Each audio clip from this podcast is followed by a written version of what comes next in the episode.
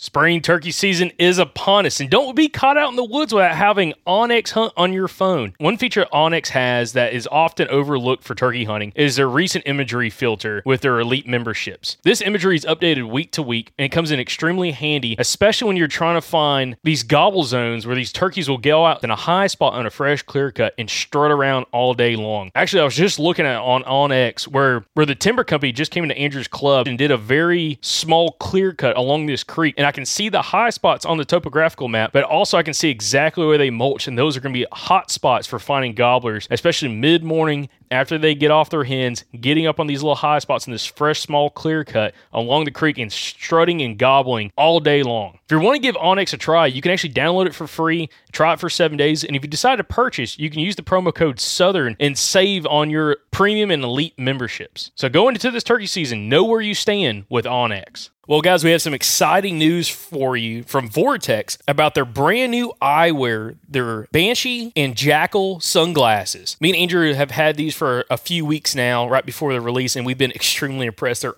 awesome glasses, guys. And listen, if you're needing some new sunglasses, not only do they have the VIP warranty, but they're tough as crap, guys. Uh, scratch resistant eyewear, uh, it's extremely important. And also, they have safety features as well. So when you're out shooting at the range, again, these are rated glasses, so you are going to be more than protected when you're at the range. But they also look fantastic when you're out around town. So right now, Vortex has some special pricing on their website, which is vortexoptics.com for the new eyewear. But also, if you use the code Southern20, you get to save even more on this special pricing for right now at vortexoptics.com. Again, check out the new eyewear from vortexoptics.com and use the promo code Southern20 to save on their brand new eyewear. Hey, everybody, this is Kyle Veet, host of the Ozark Podcast. If you like the Southern Outdoorsman podcast, we have a show for you. We sit down with local outdoorsmen of Arkansas, Missouri, and Oklahoma to talk all things hunting, fishing, conservation, history, and culture in the Ozark Mountains region. Just like the outdoorsmen who live here, we follow the seasons and interview regional experts to discuss the pursuits of hunting turkeys, bears, and whitetail, as well as the science behind their conservation. Join me and my co host Kyle Plunkett every Wednesday and make sure you subscribe so you don't miss an episode.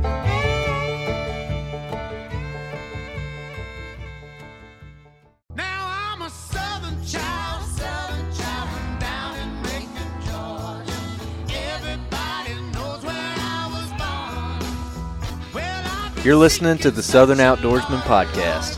Make sure you like and subscribe to the podcast. You can check us out on Facebook, Instagram, and YouTube. If you'd like to support the show, you can go to patreon.com forward slash the Southern Outdoorsman. Now let's get to the episode. Presented by Hunting Exchange, a marketplace for serious hunters by serious hunters. Welcome back, everybody, to another podcast from the Southern Outdoorsman. We are here live from the NWTF studio uh, at NWTF Convention over here in Nashville, Tennessee.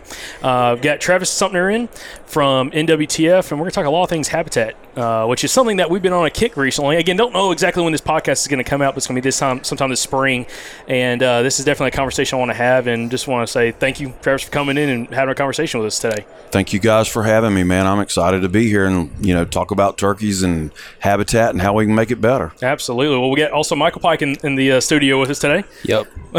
I'm He- here. He's uh, he, he's getting I'm a, present. he's getting a full crash course on all things turkey hunting. He's never been a turkey hunter. Yeah, never. So this No. is- big this- deer hunter, but And see that Turkey- fall, that falls in the other thing that I do for NWTF. So we got to get him in a turkey woods. Absolutely. Well, can you for the listeners can you explain kind of what is your position with NWTF uh, first, and then we'll talk about what you did previously before Sure, that. sure.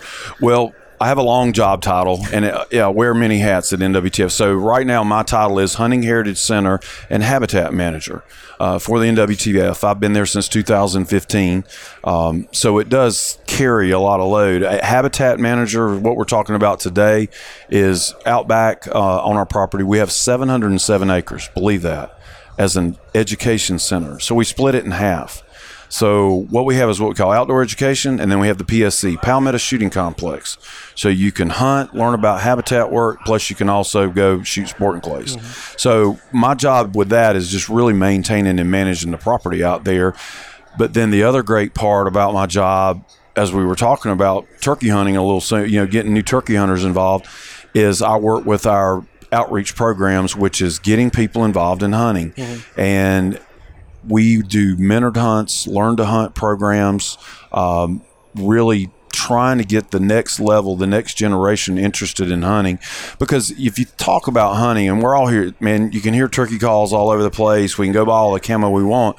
Things that people need to remember is hunting is a part of wildlife management, habitat management. So if you don't have hunters, we can't pay for conservation, we can't pay for habitat. So that's really what my job is there now, and and I enjoy it. It keeps me hopping. Absolutely, which gets me to the aspect I want to talk about. What did you do previously before NWTF and working with the National Wild Turkey Federation? So, you know, I told somebody when I went to work for N- and I, I did a lot with NWTF before I ever came um, on board with them. So previously, my career after college, well, I was in the military, then college, and I have a, you know, of course, a wildlife biology, wildlife management degree, and then um, I worked for the South Carolina Department of Natural Resources uh, in wildlife management as the biologist there, and. the cool thing about my job and where I'm at now, it all kind of felt like it was leading up to being with NWTF. I got in on the wild turkey restoration program, Target 2000. I was trapping turkeys, uh, which was great, and relocating turkeys. Uh, I then got to trap ducks, doves, you know, all the good fun stuff and management. Uh, I worked there for about 14 years, left there, uh, just making a career change, and I went into the private sector. So I got to work with private landowners. I worked for Milliken Forestry Company, uh, and then as a full land management company, they do forestry, they do wildlife, uh, easements, anything you can think of. So when I was working for Milliken Forestry, uh, I was their wildlife manager, and what we were doing there was we worked with private landowners. Uh, My job was specifically wildlife, but it was also the prescribed burning or controlled burns the guys wanted. So, you know, we'd have people that bought large pieces of property, didn't know what to do with it, but they would say, "Hey, I want to be able to have a dove field. I want a duck impoundment. I want deer. I want turkeys." So what we did is my job was to go in and work with them, evaluate the property, decide what we need to do, write wildlife management plans, and then it was turnkey. We went out there, did the work, you know, got the loggers in, thin where we needed to, planted, built the dove field, planted it, and that was really a fun job. So after I went through working with DNR and then went through the private land management, well, NWTF, when they started the Hunting Heritage Center, which is the property out back, they started that around 215, uh, 2015 and they said we need to get somebody in here that can get this thing set up and can run and do what we need to do. So it actually worked out. Back in the early days with nwtf we were um, actually just you know i helped them with uh, JAKES events and i did rocket net demonstrations when i was with dnr and then i also i, I work in the industry i'm on Mossy Oak's pro staff uh, a couple of the other hunting companies and we were doing hunts together filming shows so it actually what i got there it was come full circle for me so the habitat work is the part I enjoy. Um, it's you know working with private landowners. I still do that. So it's I think it's an important role is the habitat side. The hunting part is great, but you got to have an understanding of what habitat management means too. Yeah, and that's something that we've become more appreciative. Really, just the last few weeks, we've been doing more and more episodes. Now, again, I don't know when this episode is going to come out, but in the month of February and January, we've done a few episodes on more the habitat management side of everything for not only like deer, turkeys, but just other wildlife, especially talking quail habitat. Which you know, anyone that lives in the southeast understands. The last you know 30 years, 40 years, we've had a huge decline in quail, and uh, heard some statistics that potentially at the level we're at now in the next 10 years to lose another 50% of what we currently have, um, which is just unfortunate. I really this sounds terrible. I never cared about quail all that much until I got bird dogs. And just recently got bird dogs, and I, I got bird dogs with the idea of I didn't get bird dogs to go hunt on a plantation where it's pen raised birds. I'll hunt, I got bird dogs so we can travel around and try to hunt wild birds, especially in the southeast. And uh, that's when that, that habitat management side really has now come full circle because as our buddy Nick Dare from the Gun Dog Yourself podcast would talk about is what's good for the birds is good for the herd. If you manage, it seems like for those quail and turkey, deer are going to be right there with it very strong, especially with what's going on. So, what is like your background when it comes to you're working with the private landowners and now doing this for NWTF? The, the private land aspect of you know what is what were some of those things that you were seeing, especially in South Carolina, maybe some of these other states you were working with, of the biggest changes that you had to do on guys' properties start bringing those bird species back on those landscapes, especially talking quail and turkey.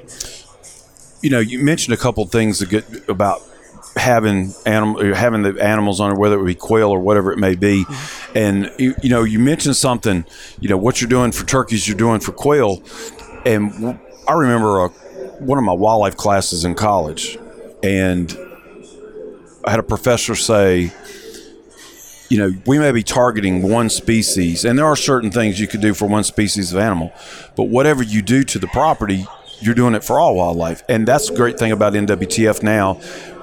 We were focused, focused, focused on turkeys. Well, it's everything, all the wildlife out there. So, to answer your question, I when I tell people and I'd go out and visit with them, and you look at their property, and you're kind of you're kind of like a an artist. It's like a blank canvas. Well, I bought 800 acres of pine trees, all the same age, and I'm gonna use pines because I'm from the south. Yep.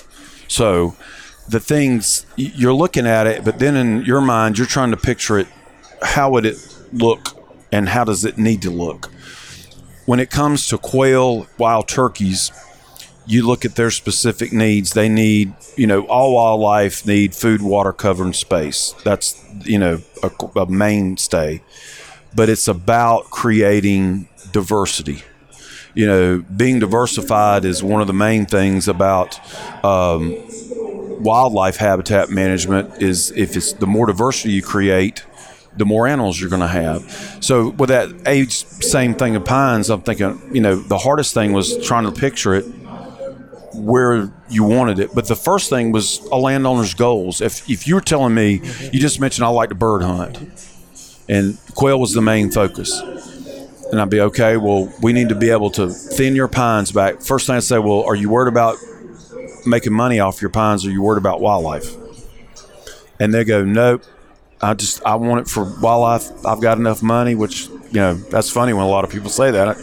So we would thin it back, open it up, get some sunlight to the ground, where we could get different types of vegetation that quail would need, cover that they would need, use burning, uh, create openings. So you know, it, it was just really picturing it, and then you start looking at what do we need? Do we have cover area? Do we have waters? Do we have uh, you know food plots? That's always a biggie. Uh, you know, other things were people wanted a dove field, people wanted a duck impoundment, but most of the area would always be around turkeys, quail, and deer. And a lot of the same practices that you do on your property are going to be the same thing.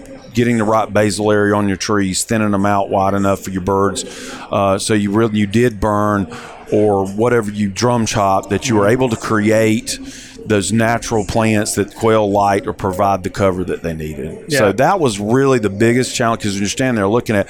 And the other thing is, you know how people want it. They don't want it today. They want it yesterday. Mm-hmm. You look at them and say, "Don't expect anything for five years. Yep. It takes that much time to develop it. If I, if you guys ever come to Edgefield, I could show you what it looked like in 15 and what we look like in 2022 right now. No, that would be excellent to see it because I think that's the biggest picture I look at. I don't currently own any kind of land, uh, but it's very much on my goal now is to own a piece of property. We have a family farm, and it's kind of interesting to see some of the stuff that we've done down there, prescribed fires and, and timber management. Uh, but I'm glad you brought the idea of the perspective of a southern with the pines because that's something that's very dear, near and dear to our heart. Being from Alabama, a lot of stuff that we hunt, we hunt a lot of public land. It's a lot of pine rotation. Uh, a lot Yep. of stuff again they go through 25 to 30 years they're cutting and they're replanting and that's the rotation while the private land is very similar you could get some oak hardwood you know mixed forest but there's a lot of areas that we hunt that's just not the case and it's interesting like you're saying as a, as a new owner buying a piece of property at 800 acres and it's you know 800 acres of all the same age pines whether it's 10 year old pines or 25 year old pines what to be able to do to work through and add more diversity to that property instead of being just a monoculture. Um, and you talk about the wildlife opens, which I think is huge. And also, you mentioned the idea of talking with the landowner. What is your goal with the property? Are we doing this strictly for wildlife or also return on investment? Right. Talking with the timber stand because if you have that guy, it's like, well, I do want to be able to cut in 25, 30 years, depending, you know, loblollies, long leaf, whatever you got. Um, how does that conversation go when they want to do a? Because I had actually we had Adam Keith on from uh, Land Legacy. We talked about the the ops is Like let's do it just for wildlife. We don't care anything about you know cutting again, making any money off the property. For the guy that does like, hey, and I, I want to cut and eat again, whether it's for pulpwood or or, uh, or actual uh, mill lumber in 25, 30 years. what do you what is that conversation like for both on the habitat side say they want to try to add the quail habitat and turkeys but also have a great deer population what does that conversation look like compared to the guy that's strictly like let's focus just on wildlife not a return on investment when you start looking at that, look at the amount of acreage that they have. You know, we said 800 acres. I've seen up to a thousand acres, and if it's some really good pines, and what I like to do, I'm I'm a, a wildlifer, uh, not a forester. I would talk. I'd get a consultant forester to come in and let's talk about. All right, here's his goals. We have two goals here. We're looking at a timber investment, then we're looking at wildlife habitat. Let's create it, and that was a lot of what I did at Milliken because we there were several that were worried about, hey, I want to get some, in 20 years, or I want my kids to have this. So then what you start doing is breaking that property up into blocks. You know, let's cut this area back to a certain basal area. Let's clear cut. Let's look at the value or the health of these pines. If they're not healthy, let's let's clear cut this section. So then you start working through those pine stands, and you start looking at okay, we're going to use this basal area, this so many trees per acre. But for quail, you know, you got to get it cut down really low, but you still can maintain that through the thinnings, rotational thinning. Then you get into burning, you get into herbicide use. You can use some of these areas to uh, create fallow disking. You know, natural vegetation. You know, now's a good time. Cut rows. You can plow down those and, and get those ragweeds and partridge peas coming up. And it was real simple. But you work to rotate, you know, through your, in every rotational timber thinning, there was a wildlife management practice coming behind it. So we what we were looking at, and we convinced the landowner to say, "Hey, you know, you're going to make money here, but let's let's cut this area." And it was based on the health of the trees and how much they had. You know, because if you like you said, we walk out there, it's the same monoculture, it's the same stand. Mm-hmm. They're all 15 year old pines. They've never been thinned. So first thing we're going to do, and I've done this, we're going to do a thinning. We're just going to thin the entire place, and then here's some wildlife management practice.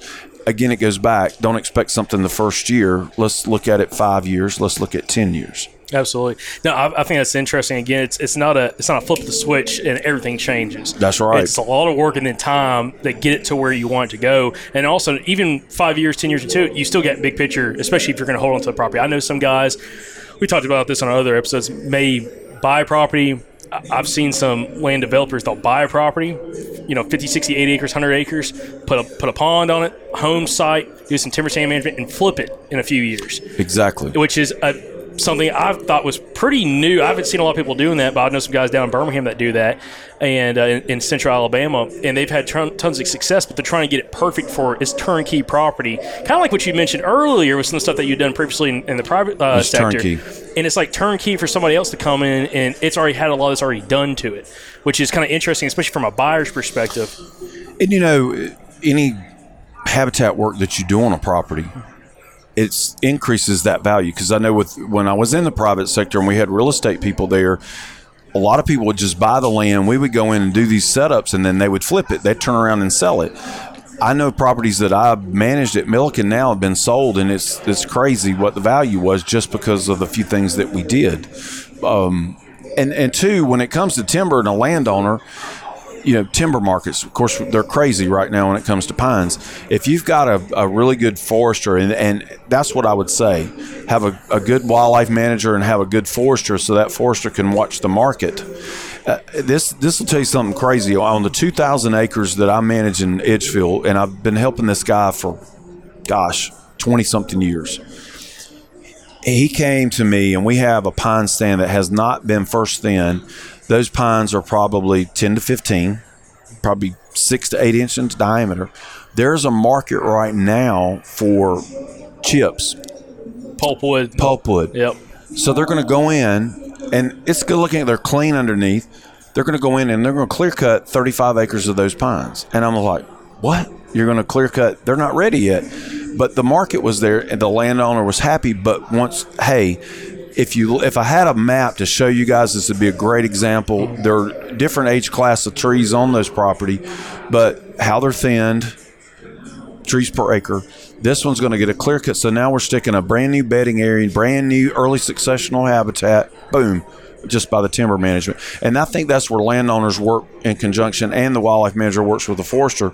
So again, we're getting him money, but then we're also creating wildlife habitat. All, all together, All absolutely. together. And it's like that. It's that relationship that is what you're kind of working with as the landowner, trying to surround yourself with quality people that's going to help you and look out for your best interests like that. Yep. Like, hey, they know you, they know you, and you're wanting to have return on investment. If they see the market like that jumps. Well, why not? Let's go in and cut some, and then you know we open up, we add more diversity in an area that you know is a, is a monoculture, but we were going to thin it anyways. You know, probably within a couple years. and several people when it came when it comes to that several people would go hey i bought this but i want a dove field. And we looked at of course terrain because you want to be able to get equipment in. And then i said well why don't we just clear cut this area and we'll make you some and we can take that money you know we can you can pocket the money or we take that money and flip it around and put it into your dove because the dove field's expensive. Absolutely. or if you're creating one of these weed field uh, open corridors for quail, you know, in the south, you know how you'll get pines, pines, and then boom, here's this long straightaway that you've either fallow disc and you got natural vegetation, or you've done uh, an annual planting of sorghum or Egyptian wheat as a street, th- those kind of things. So it, it, it is. And one thing that I will say that I learned in this private sector when it comes to a forester, work with a forester a, a good when the wildlife works with a forester that is wildlife minded Conscious. Yep.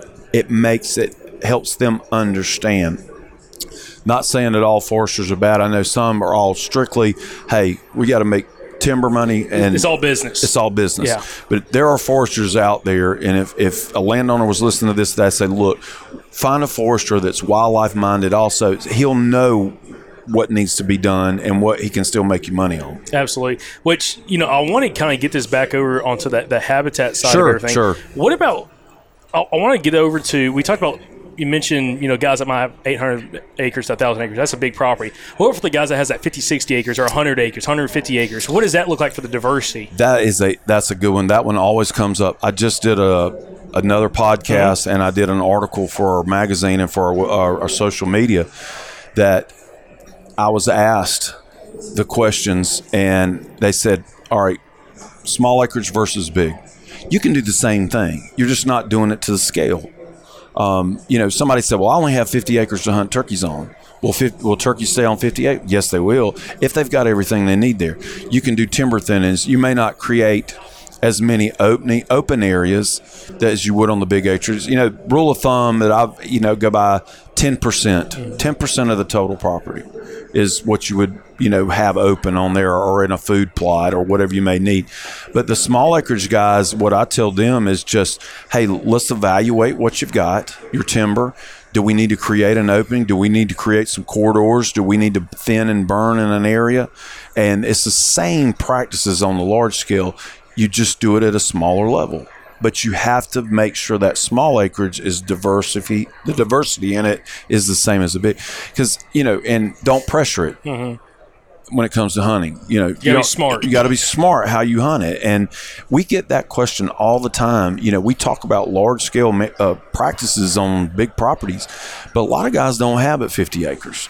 I would love to see. It's probably already in the works. Y'all do more, especially on the uh, the video side, but also um, on the maybe traditional media, like you know newsletters and stuff, of talking more about the smaller properties because that is something it hits home with everybody. I mean, when you look at pricing, it's a lot easier to go buy 50 acres or 60 acres compared to like trying to save enough money to be able to put down 500 acres or more, especially based off the region, the state that you may be looking in, uh, especially in the southeast. Like, you know, and also in the condition of the property. So, you know, we talked about this on a couple of episodes about you could buy a, a property that's completely clear cut and start fresh for a lot better price and you can get something that's completely timbered. But you got to know that hey, if you're going to do that, it's going to be a different kind of habitat you're going to be working with, and you're going to have more time that you're going to have to invest in this property before you get it to like maybe a property that's got you know timber that's 25, 30 years old, especially if you're talking pines. Um, but there's a lot of different options for guys if they're willing to put the time into it and That's based off right. those small properties, because I feel like the small property. Like property owners are the ones that get overlooked the most. I know Land and Legacy; they do a great job. They're sitting right across from us. That's why I keep mentioning those guys in our booths. Yeah, I think I'm supposed to talk with them tomorrow. so- Absolutely. So, but like Land and Legacy, you know, they work with a lot of smaller landowners and also really large landowners. And it's like those small guys, there's still so much you can do there that have an awesome kind of like little paradise, as they call it, an island in Mm-hmm. an area that maybe everybody else is, is a monoculture. It's like if you can have the most diversity on 60 to 80 acres and everybody else is a monoculture around it, they're not really managing for anything, all those deer, the wildlife are going to suck to your property. They might, they're probably not going to stay there all the time. That's right. But you're going to have a ton of activity there, which is like a hot spot. Instead of just everybody's so dead set on just putting food plots in, well, if you have all the quality of habitat around it as well with the food source or food sources, you could have so much more wildlife come to that property. And hey, it's, it's a hunter's paradise. You just hit on something that, that made me think, okay, yeah, if the food source is on your 50 acres and they're bedding off of you, well, then maybe you create a little bit more bedding on that 50 acres to keep them over there where they don't have to travel off so far, where that buck may not get shot when he goes over there. It, it is. And, and the small acres, even with when, you, when it comes to hunting, don't pressure it. That's what I told somebody. And I said, but you know, let's look at it. Let's evaluate it. Do you have the water? Do you have the cover?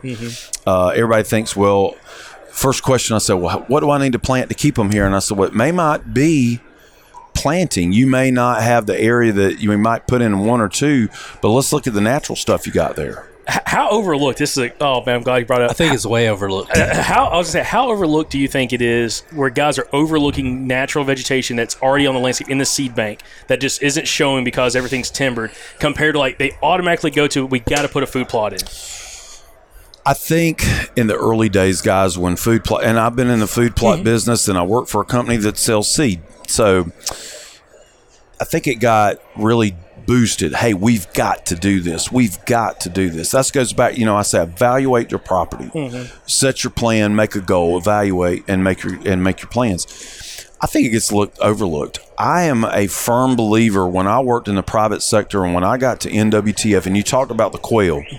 And when we started there, and the things that we do, this is one of the key things I think that we're doing at NWTF and on with some of my private landowners is we are managing the natural vegetation more so than I'm worried about going and planting a chufa field or having clover because that was there before we ever planted the first stitch of clover or wheat or a chufa. Um, and how do we do that? I just wrote that. If if anybody listening out there is uh, not an NWTF member, I write for our magazine. Um, I did. We're doing a healthy habitat tips. Last month, I did one on creating um, nesting and brood cover. Simple steps: a bush hog and a disc harrow. Are we having to go buy seed and fertilizer? No. It's amazing what you can do to natural vegetation, and it's all that you, what you're creating is that is the early successional habitat. It's the the forbs and the grasses that come up that, that wildlife feed on, and you know it may be gama grass, it may and, and you say ragweed, and somebody starts sneezing. Um, Oh, you they know, toughen it up. you got to toughen it up. Quail love ragweed. Absolutely. And in the South, the month of February is the time when all you got to do is go find your spot, drop that disc harrow, make one pass, and it it'll stimulate. What you don't know what's in it. And I I told you mentioned the seed bank. Go out there in the fall or late summer, and do an evaluation. Man, I. When I was taking dendrology and, and plant ecology all in college, I wish I had the app now where I could take a picture of it where I'm having to go, God, what was that one? And Yeah, yeah. yeah, and you can do that. And I think it's important doing inventory. You know, when I grew up hunting in South Carolina, when I first started hunting, my dad would go and fertilize honeysuckle patches. Mm-hmm.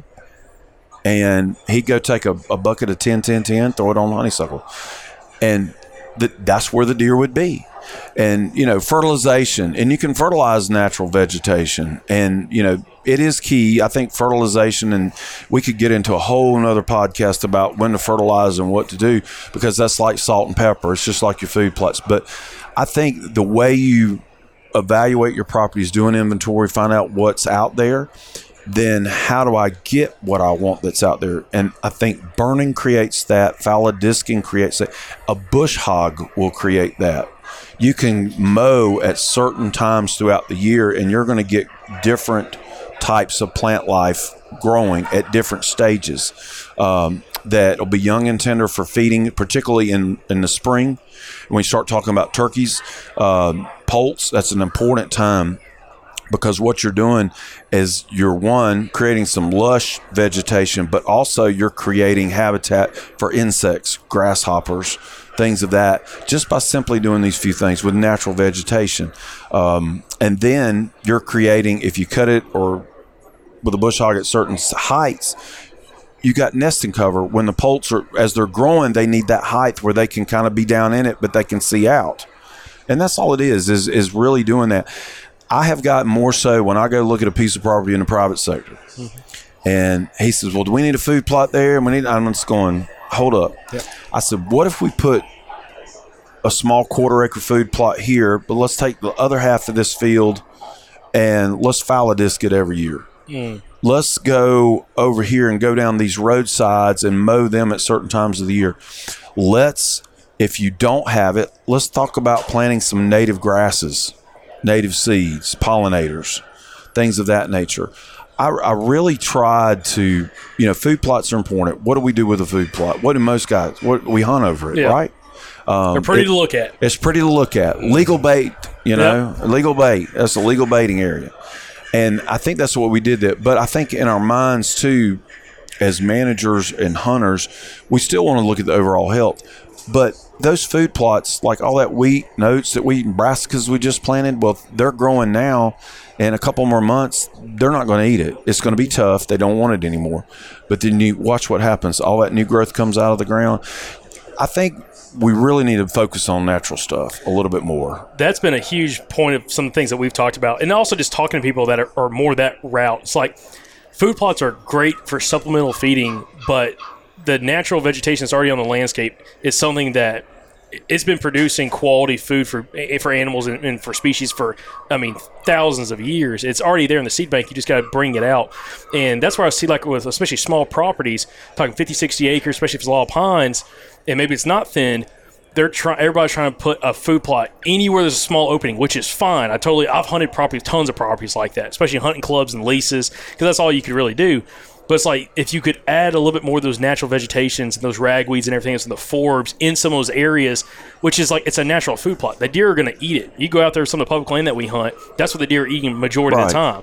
And it's uh, it's interesting to now figure out that there's a lot of things that a land manager can do talking to like the, the even in the private sector, like a guy like what you used to do, uh, but also like what you're doing for NWTF, but also just for the landowner himself to do small things that don't cost a whole bunch. Like you're talking about going out and, and fallow discing uh, in the you know February for a ragweed coming in the springtime.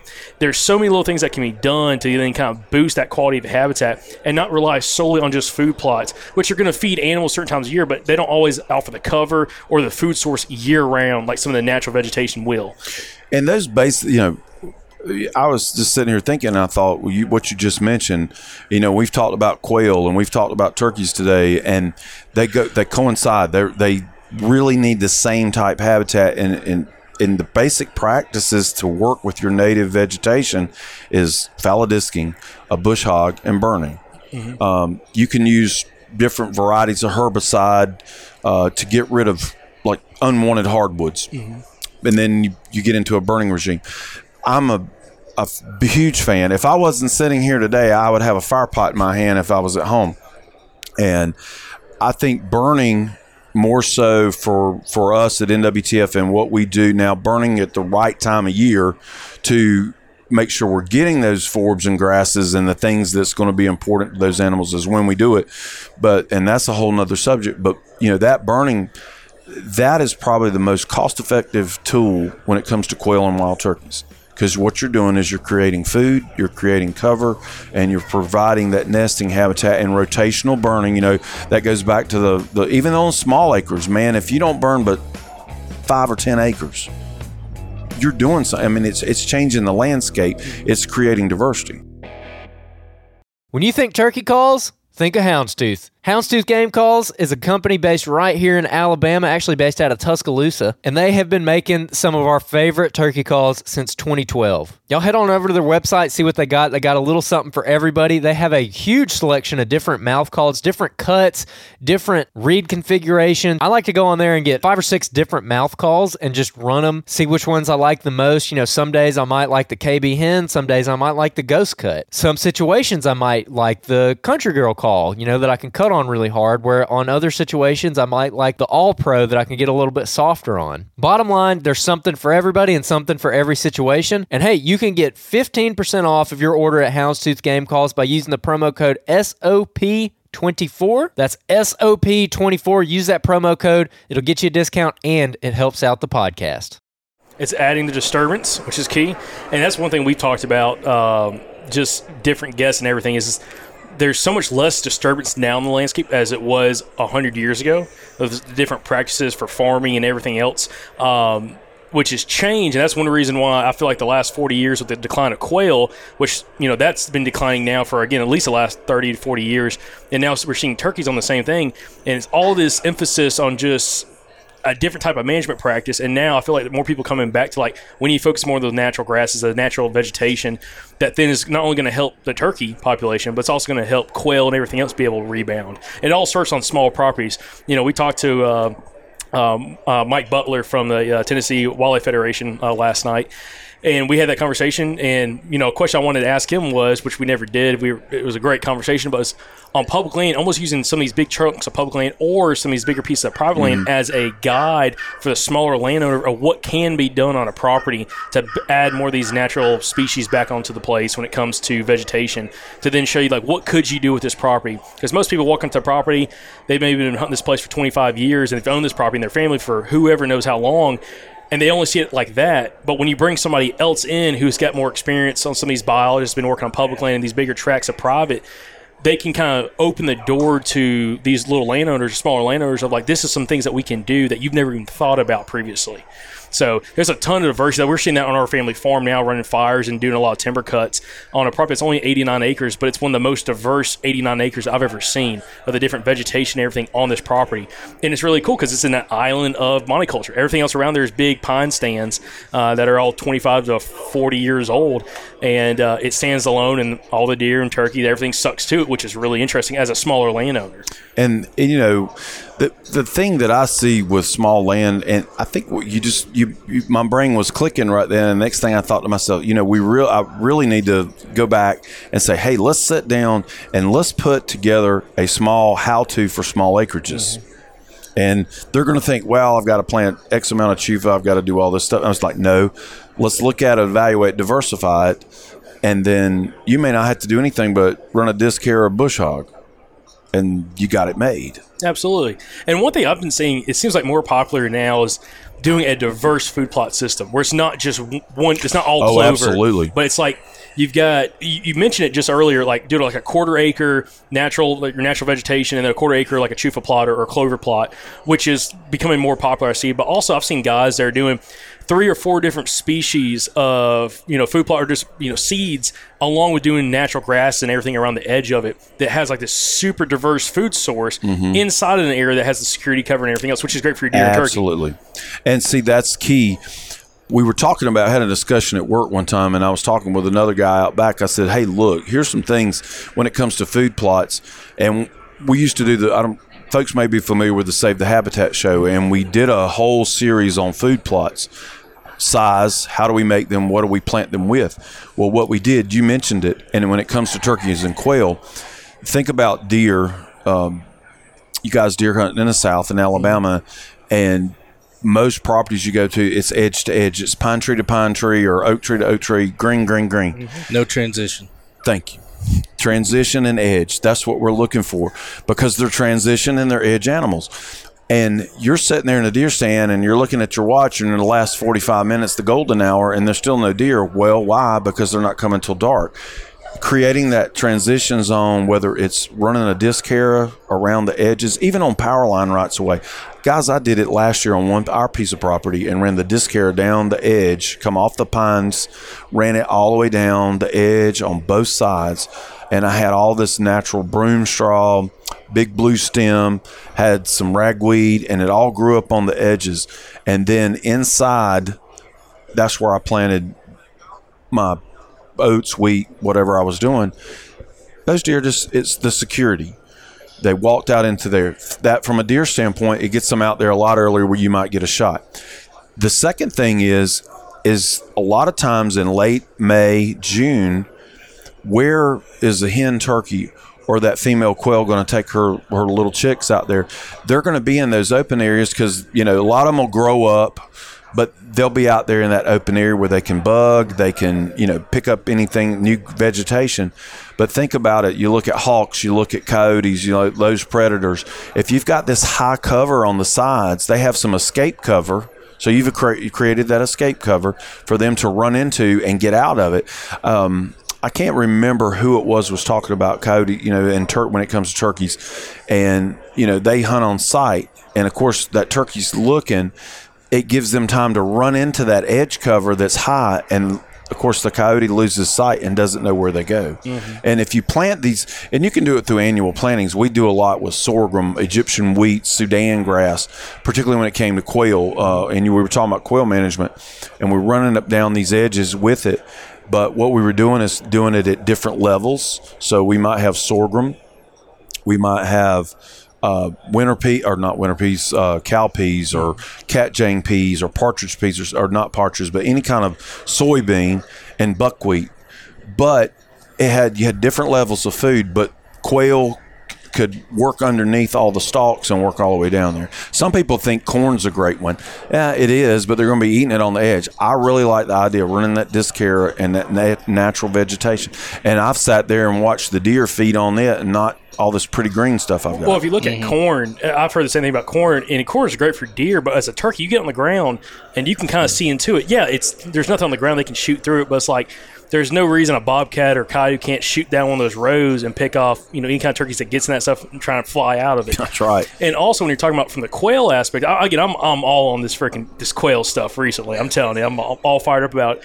But it's like these small things that guys can do, like you're talking about with this with the disc, to be able to add more of that natural brush, uh, sh- not really shrubs, but the forbs and grasses in and around these plots, in and around some of these openings, down some of their, their logging roads that they're using to drive up and down on their property, just to add a little bit more cover for them. Right. And then also with the select cuts, have y'all ever done anything with the disking, like in and around select cuts? Have Um, not. I, I tell you what I've seen there when it came to uh, was drum chopping Now, what is that? Or what they call crimping Okay. Oh, with the rolls. with the Okay. rollers. Ah, okay. and I had a discussion with my landowner. We've got we were putting in fire breaks. I said I really wish we had one of these crimpers or one of these rollers where you know I could go in these select cuts or one of these bigger open thinned areas and run this thing through there and just see what it does. I think you're right. You could do that. What what exactly is that?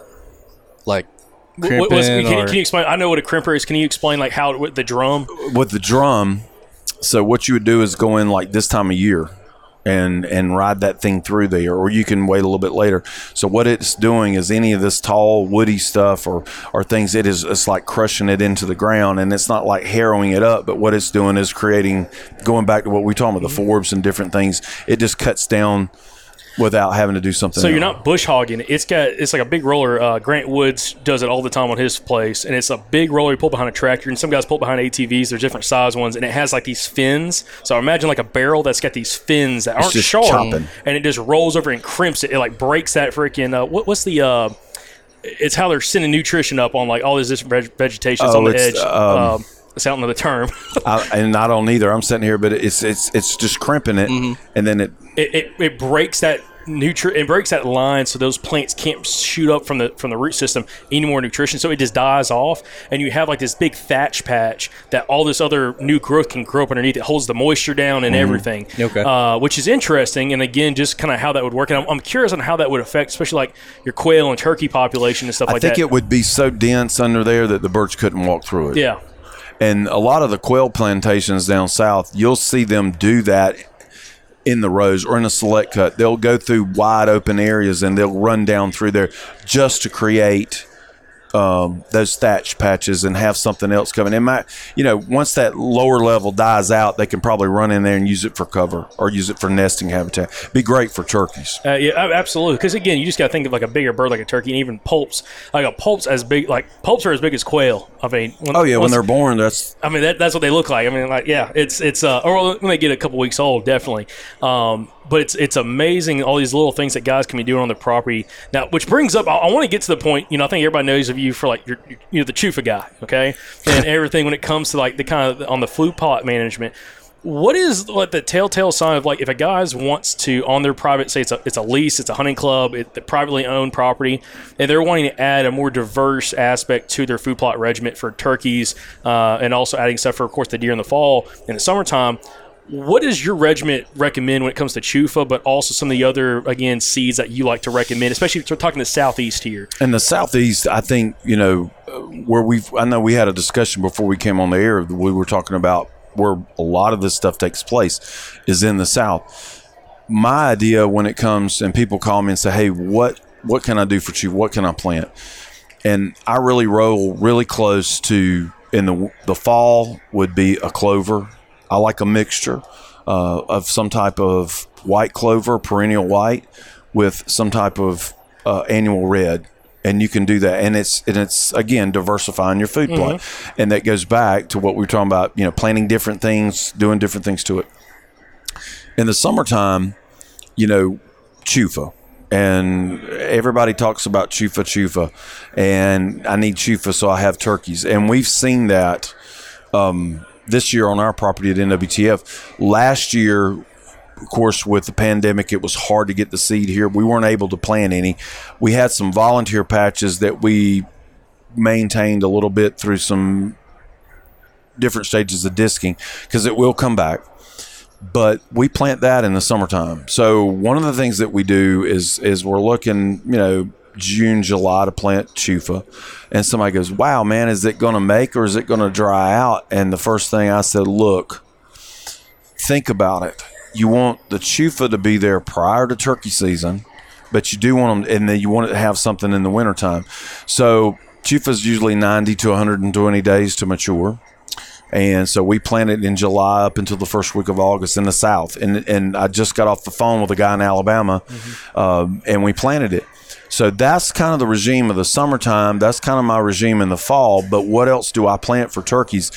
I try to come up with a variety of mixes with different seeds. You know, I mentioned the the grain sorghum, buckwheat, uh, kind of a pea deal. So I'll do that kind of midsummer or right about chufa time too. Let that mature right before you know in the south we don't know what frost is till Christmas, so it's got time to mature, and that's my edges. But you, I've seen turkeys and quail working through that stuff in October, November when the seed heads on the soil. Yeah, I've seen them Oh yeah. pecking on it, and it's just you know a variety of things. Do you ever go through? Uh, I, I love sorghum, especially for a dove hunter. I mean, Oh, yeah. deer too. I mean, everything. But like a sorghum field, you come through, row and, and mow a couple patches or, or lanes in it with a bush hog. Mm-hmm. What is your thought on like knocking seed heads down like later in the season? I mean, do you just leave them standing, or do you have certain times where you might go through with a brush hog? Usually And- about January, February, Okay. we'll start knocking it down because I think their food sources are starting to diminish a little bit more when you get in the winter months. Um, of course, now if you go under any live oak or water oak tree, turkeys have got it right back like a windrow right now, and they're looking for any acorns that might be left. If you go burn and you burn through hardwoods, that's the first place you see them. Um, so I think it's just you got to kind of stage what you plant so they've got something a little bit throughout the year. And that's a smart way to do it instead of going from what I'm used to back in the southeast, which is like maybe we do some kind of like summer plot, but it's pretty much by the time you know September, October, we're planting. You know, people are planting winter wheat, which a lot of times is ryegrass, and that's it. And then that's not That's really a big mistake. and it's not, but it's not, and it's not adding really any nutritional No, value. If they're eating that, that's like a that's a last resort in a lot, Right. of, a lot of cases. Um, but it's being more thoughtful on having food sources. This, this is supplementing, like using food plots almost as like a supplement for them throughout the whole year. So you have that whole stage of life that you're trying to provide for them. That's- and even on small properties, I can see you doing that pretty easily with the, with the amount of openings. and you can and and you you implement that with um, you know some type of burning regime, uh, rotational burning. It you know again it's changing the landscape. You know we're making changes, but then it's also diversifying. And I've you know people ask me about turkey and quail, and I said, well, it's about you know the area, open area, when it comes to pines, or even when it comes to hardwoods, having a lo- enough open area for them to work through and do their thing. You know what you plant and what you just said, and providing that food source for them throughout the year. Uh, our turkeys now at home are in the chufa patches. Like I had a guy that does uh, the bluebirding for us uh, at NWTF, and he called. He said, and he doesn't understand turkeys. He said, but there's an area right there by the pond that looks like somebody took a disc harrow through there, and we've been going by there. There's like 15 or 20 turkeys there. So I think it's just key. You, you want to provide that supplemental food. Now, April, May, when you start to see the new growth kick in, that that's where they go. You'll kind of see them And that's where that fire comes. Like doing what that- fires right now. because if you're burning out, that's that little green. I know I can remember, you know, coming home and I having black all over my camo, my Mossy Oak camo turkey hunting because that little green growth's popping out of the ground, and that's where those those hens are going there to feed, and that's where those gobblers are following. I remember the first times I was hunting some national forest where they had run up fire through, like in February, hunting in Alabama, first couple days of season, and it was already shooting up. And it was like the most beautiful green carpet of just lush vegetation. And that's where the turkeys are at, loaded in there. And then as it continues to grow up, by the time poults are on the ground, it's got now got enough cover they can kind of hide underneath everything. It Uh, is. What, what's up? Well, you know, I'm, you know, I'm not a turkey hunter, Uh-huh. but I'm a deer hunter, and uh, these WMA's national forests they have a, uh, I, I guess like a piece of paper with basically a map of the area, mm-hmm. and they have everything that's supposed to be burned for the year. So we could go back and find all the particular areas that were burned, That's- and that's use smart. that as an advantage So, uh, for uh, so we, turkey uh, season. we've got guys that we've interviewed in the past, and we'll mm-hmm. probably interview again this year. They're, they call themselves burn chasers, and that's exactly it. On public land, like I know one guy, he goes in, it's smoldering, it's still smoking, and he's going in there because they'll get in there, start scratching around and some of that stuff. That's amazing about a burn chaser. And you see that at home because the U.S. Forest Service does a lot of it. Um, and, and it's true. Burning, as I said, guys, earlier, that is the most cost effective way to create great wildlife habitat, whether it's quail, turkey, deer, songbirds, whatever it may be. And at home in the South, and you probably see it in Alabama, and, and, and I've had guys in Missouri call me we are like madmen right now trying to get something burned on your property before opening day of turkey season. Because that you know talking about well i'm gonna go throw corn out. Um, why? I'm gonna burn mine and watch where they go. So i think that's key is is you know the burning plays a big role in it and i'm gonna you know get back home and get mine burned I've got a really funny story. What you got? Uh, so about eight years ago, I was on uh, national forest and uh, I was hunting. I'm in, this during deer season. I'm hunting deer, but I'm an all day hunter, especially like around the rut or anything like that. And uh, I got in there way early. well, some dogs come through that morning chasing deer, and then a little bit later, like an hour later, this is like eight nine o'clock in the morning. Somebody came around the property because it's it's basically got roads on every every you know side of me, and uh, but it's like about a half mile away. Well, I heard them beeping the horn as they went around. I thought it was somebody looking for the dogs, you know, like you know, like, hey, come on, like here I am. No, uh, so I get out at like two or three o'clock. You know, I wanted to hunt till that you know that ten to two for sure. So Right. I, I, I'm I'm coming out like three o'clock, and as I'm getting up near the road where I was parked at, there are like 50 people up there on the road. There's bulldozers, trailers, Oh, boy. trucks. They were trying to burn that area starting at like early in the morning. They're like, oh, we're about and That's I, I guess they're not allowed to if, No. if somebody's in there. And I was holding them. I had no clue. They were I, ticks. oh, I felt this They're like, big. man, I get out felt of there. this I got, big. we got burning to do. yeah, I had no clue. Hey, that's funny you say that. I'll tell you a, a real quick story. Back in my DNR days, they, you know, of course, you know, the U.S. Forest Service uses a helicopter that drops ping pong balls. which is cool. So my workstation in the field was out on national forest, and it was in the woods. Well, we're sitting there, and a guy pulls up. He'd been turkey scouting, and he walked up and he said, "Hey." He said, "Can you tell me what kind of egg this is?" And he had picked up one of those that you know had been injected, but it didn't ignite, and it could have went off in his hand. And I was like, "You want to put that down? Oh, wow. It's a little fireball. A little fireball. We had to Wow. explain. You don't want. That's not an egg. yeah. Oh, that's crazy. It's going to hatch in your hand here in a minute." Well, see, like the whole the whole fire thing, I found is this is super interesting. But as we've talked on other podcasts too, it's like it's for a, a small landowner or just a landowner in general who hasn't done it doesn't understand there's a ton of resources for people to help you because it's, it's overwhelming for a lot of people like i don't want to burn down my property i don't want to burn down my f- neighbor's property And as we've talked to some people, Smokey the Bear definitely didn't help people want No. to do prescribed fires on their property anymore. Um, but there's a ton of resources. Can you mention like what are some resources for people Sure. in different states? Talking to Southeast region here of like potential people they could contact or, Sure. or, or organizations to figure some stuff out with this. I, you know, uh, we get asked this all the time. The calls, that, and when we start talking about burning, it- you know, reach out to your local state forestry commission. Uh, they have resources. They have training classes to teach you how to burn. Uh, matter of fact, I get back home. That's another part of what we do at NWTF with that property. It's not just our hunting; it's it's landowner workshops to talk about habitat management and show them our demonstration areas. So reach out to your local forestry commission get a certification take a learn to burn class uh, u.s forest service has some resources that you can at nwtf you can reach out to myself. Uh, we have resources there to help you or talk to you about burning and what you need to do. And i would reach out to when it comes to any of the habitat work or, or burning itself you know, what i used to do for Milliken Forestry, find a wildlife or forestry professional and, and talk with them. And, and know most landowners, when it comes to burning, are scared to death of fire. You say fire and they run. Um, I, I mean, it's not the fire, it's the smoke. There's a lot of legality to it. Uh, you've got to be careful with getting the right permits and, and writing burning plans.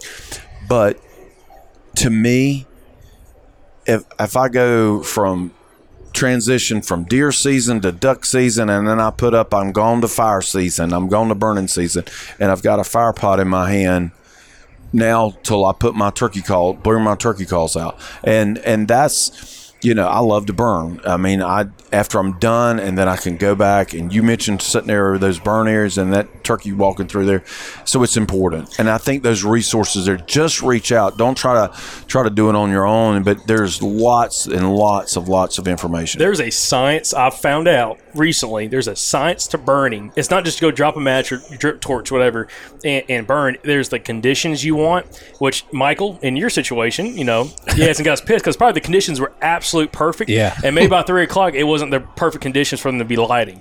So, Right. because a lot of stuff happens. I know uh, uh, Matt and Adam from Lane Lacey's talked a lot just to me about that. Uh, there's a science to it. There really is of trying to It find is. the right conditions. Uh, head fire versus there's all the different terminology for it. The different types of fires that you can light. Uh, backing. I don't know. You maybe you can mix. There's different. There's different versions. So there's back fires, there's flank fires, there's head fires, there's stripping, there's spotting. Um, you know, techniques of firing of how you fire. Backfire is always important because you want to start slow. Um, you look at the amount of humidity in the air that day, the wind direction for that day. Uh, there's you have to look at the inversion. That means is is your smoke going to rise and go away? Is your smoke going to rise and come back to the ground at night and cause an accident? It is. It is a science to it. There's a lot of variables that will tell you if you can or cannot more. There's no telling how many times I've gotten out, got my pots ready, we're ready to getting ready to to drop it to the ground, and the wind changed direction, and then that's it. You can't do anything. I was surprised y'all can even come up with a plan in the South end. Talking about the, the Yeah, light, light and variable. light and variable out of the east, the the worst one you could ever have. But it, it is there is a science. But if you can do it and do it correctly, I think what scares people is going back to those techniques. How do I do this and make it effective? You know, you want to you don't want to scorch the trees, pine trees. You scorch them, then you open the door for insects. Um, when it comes to longleaf uh, pine, particularly where you guys are, and we have some in South Carolina, if you get it too hot, you'll scorch the roots. You don't want to scorch the. You don't want to damage the trees, but you want it to be effective. And I know a lot of guys who will go and burn on marginal days, and it doesn't do anything. I'll have people say, "Hey, Travis, I'm burning," but it's it's like I am burning through an area, then it quit, and then I had to pick up. I said, "It's that to me is patchwork burning," and you know what you did is you got a clean air, but you left that area the way it's supposed to be. So it, it is. If you go watch somebody one time, if I get you guys up to South Carolina, uh, like, hey man, come on, we're we're here on site doing a live burn. Dude, I, I'm there. I, I, I, I kind of invited myself with Yeah, we could do a live burn, I was like, and I told Matt, like, the next time they're in Central Alabama, call me because if y'all need help, I want someone to come out and witness it. I will say this in Alabama, NWTF. When I came to work, we had a piece of property down in Escambia County, way down in there, Pensacola, and It's exactly what we just talked about. We walked on it. They took me down there and they said, Travis, what do you think? And I was like, wow. and we started thinning and we started clear cutting and then we got into mulching and then we got to clean it up. And I had a guy there that was kind of the manager there to take care of the place. And I said, the best thing for this place is herbicide and fire. That's how we'll, that's how we'll reclaim it. So we started burning and I, I know in Alabama, if we got Alabama listeners, which Oh, I'm sure you boys do, they have a two day requirement to go through what's called like a prescribed fire manager's course. So you want to make sure it's two days. South Carolina's one. What that is is it trains you, talks about the weather, how to pick your days, how to write a fire plan, to be really cautious. And it kind of it doesn't say that it puts liability on me, but it just shows that you've got someone that's been trained and knows how to hand knows what to do if the weather changes on you. Guys, I can tell you right now, speaking from experience when it comes to burning, I have been on uh, a burn one day and a thunderstorm rolled up and the wind changed direction and you need to have to put it in high gear because your backfire turned into a head fire. It's it's those things you learn Yeah, about. and it can be dangerous. I mean, so Andrew, which he's not here, uh, as one of our other hosts, uh, he went to Auburn and did it when their forestry school and actually Mm-hmm. went through their whole prescribed fire course, like their whole class, which is semester long. So he's sending me fires that they were doing head fires in some situations to show them like how intense it can get. Right. And it is. I mean, it. Those are like the ones that you gotta. Uh, it seems like to worry about is when you have something that switches like that to a head fire Right. and you're not prepared for it and you got 10 15 foot tall flames Yep, rushing and through you're the woods. going. It's it's. I guess I can say this on the air. Oh, It- absolutely. It's, it's the pucker factor, yeah yeah and that's what happens. And you know, I've been doing it well, what maybe thirty years now. There's still not a day that I don't get the pucker factor, and if you don't get it, you need to quit. Mm-hmm. You know, because you know I watch our crews burn, but it, I'm telling you, it is the most effective thing from when it comes to turkeys and quail and wildlife habitat management, forestry management. In pines, you've got to have it. Yep. Longleaf, it's essential. Absolutely, it was part of that landscape. I mean, that was the whole thing with the or with longleaf pines is they grow in areas with high disturbance with fire, and that's like what they need to be able to kind of do what they do. Um, and you know, that's one thing we're going to be growing on our property. I've already talked to my uncle. We're going to be planting longleafs for one of those reasons. Instead of doing loblaws, we're done with loblaws. We're going to do all longleaf um, and, and manage it more for that, almost like longleaf savanna, uh, Right. where it, it's totally different habitat. Again, an island inside of a monoculture around there, and uh, it's going to be super interesting kind of see some of that. But yeah, fire is a huge aspect of it. But I know your time is very sensitive here, Travis. I do want to talk about a little bit more on the mentor program and everything y'all got going on with NWTF. Sure. What is your position there? What's kind of been going on there, and, and, and what is kind of taking place with this program? we you know uh, besides all the habitat stuff the, the mentor program is a very important thing you know we as hunters you guys it's great sitting because you hunt but you're also interested in managing the land we continue to work through now which is exciting for us because the pandemic kind of shut those things down we continue to reach out to a variety of groups to get them involved in hunting you know for the longest it was all about kids let's get the kids involved that's important uh, what we found with children was that through our summer camps, when they came to summer camp, mom and dad dropped them off. Was you ask them, say, "Hey, do you hunt?" Couple would raise their hand. Hey, do you want to learn how to hunt? Hands fly up. I asked the first question I asked them. I said, "Why? Why do you guys not get to go hunting? We don't have anybody to take us. Mom and dad don't hunt." So what we started focusing on was let's get the entire family out there, and it was awesome. We took an entire. I wish they were here because I would want them to come sit down and talk to you guys. We've done a couple of shows with them and done some articles. The guy came out, brought his wife, brought his daughter, brought his two son, no two daughters and a son. Went through hunter's education class with us came and did our we do dove hunts we do deer hunts we do turkey hunts we do small game squirrel hunts and we do of course waterfowl hunts this group of family went through the entire process and and finished up now the dad is a mentor for us to help us take someone out.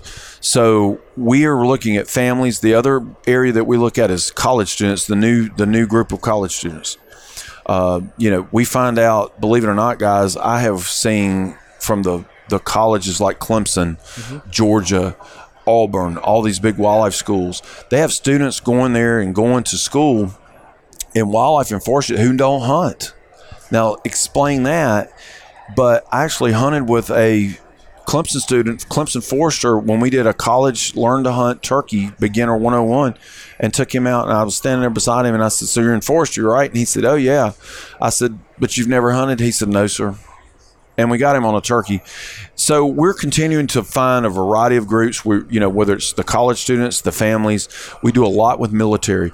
It's basically taking them through a learn to hunt, the basic 101s. It's about the gear you need, the safety aspect of it, of how to handle a firearm, how to handle a bow and arrow, uh, when you should hunt, when you should not. You know, the rules and regulations. The other big part of this thing is cooking it, how to eat it. That'd be a big one for me. they're they're the cooks. Like you just, me. you're the taster. Yeah, I'm just I just No, eat no, he, the he, cook. he goes kills them and we just cook them. Yeah. I mean, no, but that's a that's a huge huge aspect of it. and and I would challenge anybody out there. And the other part about the mentoring side is that we're teaching them and bringing them back to learn habitat and the conservation side. Because if we don't do that, they don't have an understanding. And we're starting to branch out a little bit further. We're starting to reach different audiences. We're looking to talk to diverse groups now. Um, we have a lot of meetings going on here this weekend about that. We have a lot of seminars that are doing that. So it's not what we do in Edgefield. It's our whole whole organization. There's the R3 movement that's out there: uh, recruit, retain, reactivate, um, recruit new hunters, retain them, and reactivate people that maybe went. So it makes it real neat at NWTF getting to work with those new hunters. Somebody asked me, said, "Man, I bet you get a turkey hunt all the time." I said, "I do." I said, "I bet you fill every one of your tags." And I said, "Let me hold you right there." I said, "I don't, but." for me to take somebody, like if I was to take you out, set you down, and we get a big old gobbler in front of you, and he's strutting and bellowing and doing his thing, and you shoot that turkey, and you put your tag on it. That's just like me putting my tag on one. That means more to me now, and I, I've done it for a long time and killed enough of them. That's what I think we need to do. But we also need goes back to what we've been talking about today is teaching those new guys about habitat management, why conservation is important for the resource, manage the resource so we can hunt it. Um, and then the other part is to get them to come back and be a mentor. When and I say a mentor or a guide, it's somebody like ourselves that hunts, particularly like deer, that you don't mind sitting there and being patient with somebody and talking about, hey, here's the do's and don'ts. Um, watch them for the safety app. Make it encouraging, make it fun. You know, watch, let them watch your call. That's the other part that we hope once we do that, because the reason we see this, and we're all sitting here, we're all here at this convention, and the things we've been doing today, and, and what we're talking about. Hunter numbers are on a decline, guys. We're we're about to be a very rare breed of folks people don't hunt like they used to. It's great what you guys are doing with your podcast is getting the word out. If people don't hunt, we don't have a resource. They don't buy a hunting license. What our organization, the other part, not just doing the fun stuff of toting the fire pot and jumping on the tractor, it's getting these people out there, getting them involved, and making them understand that that resource that we enjoy, whether it's I go in here a turkey gobble, or I'm sitting on a deer stand watching that cold air come out of his nose up there in Illinois, or the whistling of the wings coming into the decoys, that's the fun part. You know, pulling the trigger and tagging and putting them in the frying pan or on that Traeger or recteq grill, that's the bonus. I'm glad you brought all that up, and I'm glad you're, y'all are now targeting an older audience because the one issue I've I've always had with uh, R3 is the kid aspect. Nothing against the kids, but kids can't take them hunting. So if you don't have parents on board too, it's hard for them to be able to you know stay with the hunting aspect. Where when you target like the college age students, I'm talking young kids. I'm talking like Yes. you know kids that are in middle school, grade school, even in high school. Some may have a vehicle, some don't. But when you target those adults or later onset hunters, those are the ones that are like doing it for the food. They're doing it for potential family use, spend more time outdoors, and those are the ones I feel like that you can really get hooked very quickly, and they see the value of this resource uh, compared to just focusing on just the children themselves. And then you have to talk the parents into like, well, hey, we, we got to buy you know Jack a gun, a bow. When you go place to hunt, hunt you know, lease a club, buy Right. some property where you get the whole family involved. I think that's fantastic, uh, and get those just those older uh, older age uh, adults that are just late onset hunters involved with it. I think there's a huge passion there, and especially when it comes to the food. As Everything that's happening right now with the with the uh, supply chains and, and meat prices and everything. I've got over 300 something pounds of, of meat in my freezer right now from this Oh, past yeah. season. It's like that's not that's not a worry. Well, it's it's this too. Like, I mean, if you get a family involved, then it's like generational. Like you're passing it down because I mean, like my dad, you know, he he grew up hunting, mm-hmm. passed it down to me and my brother. We pass it down. I mean, it's just it keeps going. Like, I mean, you get a, a family group like that, and you know, they can they can see the value in that and they enjoy it, especially if they're taught from a young age you know those are going to be your hardcore hunters i feel like and you you know be more successful by starting out with a family mm-hmm. I'll tell you something else I wish I would do with this program. I don't know if you already do this. Is is teach somebody how to go attain a lease. Teach somebody how to manage a hunting club or be a ah. part of a hunting club. How to buy your own property. Because I see like you do this hunting program, but like well, now where do we hunt? Public land, or do we want to go get a lease or something? That's that's a good point to this this whole thing. Okay, they come to NWTF. They're a lot of them hunt on private land. Mm-hmm. That we have that's one thing that I've established is a landowner base that will allow us to hunt on their property. But they come back once they finish our program. What are they going to do next? So, what I've incorporated into our Learn to Hunt programs is I will have our local wildlife department come, SCDNR, come talk about rules and regulation, but then they talk about public land hunting opportunities. In South Carolina, where are the public lands? How do you hunt them? The state of South Carolina has hunting opportunity, drawn hunts that they can apply for and, and go on a special deer hunt, duck hunt, public dove fields, mm-hmm. you know, all these opportunities. So that's that's a valued point because in the beginning you always you kind of do one and you do an after action and say what what else would you have liked to learn? What did you not like? What did you want more of? That was something else. So we did that. So when we partnered up with American Forest Management mm-hmm. One of the things that I saw because the we started doing like a deer class.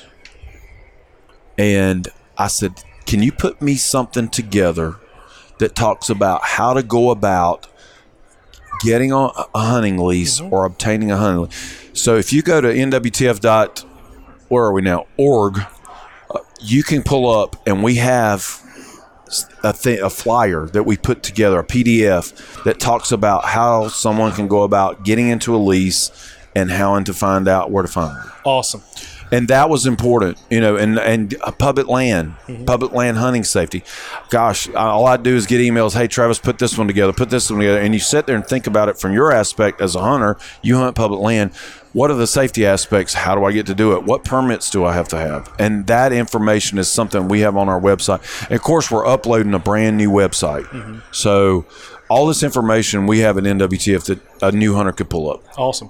i think the uh, you know onX Hunt HuntStand things like that uh, make it so much easier for us now I think that was one of the big turnoffs for hunting public land. Not not to mention, I mean, it had like Right. a negative stigma to it, but um, Still does with some generations. Yeah, I mean. Yeah, but, it but does. walking out there, I mean, you got property lines, the, all these boundaries, you don't know where to go. So That is cool because a lot of times I know when I work for the the DNR and you take all these maps around, some of these boundaries may not be correct, but now HuntStand onX, you know, uh, what's great is you can pull the property owner, and you know that might not show the line, but you know where your boundary's going to be. That turkey's and nine times out of ten, turkey's gobbling on him, but it does help. Yeah. we have um, part of our programming too. We've we're really trying to uh, incorporate HuntStand onX.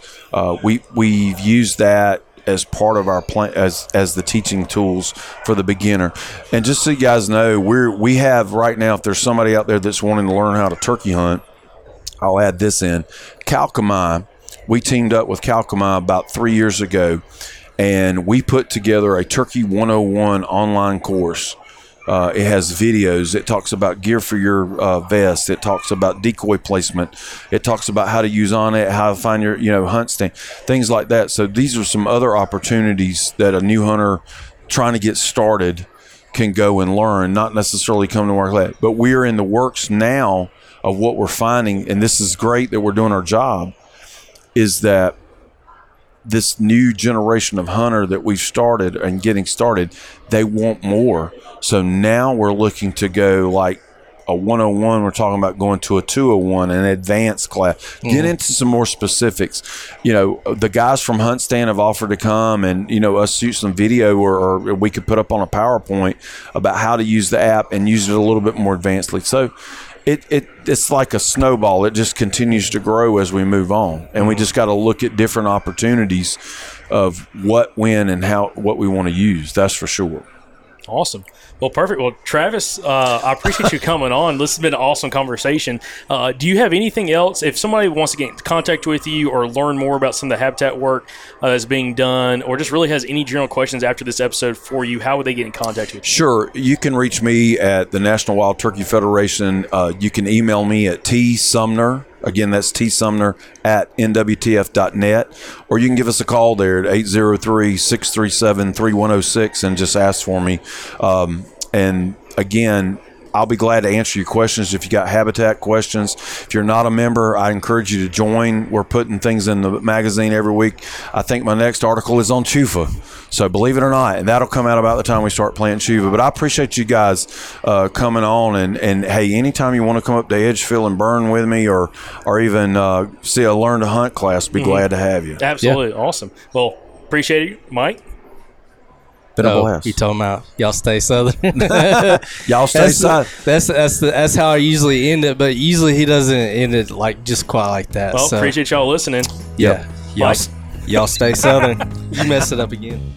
Thanks for listening to another episode of the Southern Outdoorsman Podcast. Make sure you subscribe so you don't miss any future episodes coming out, and help us grow the community by sharing this podcast with a friend.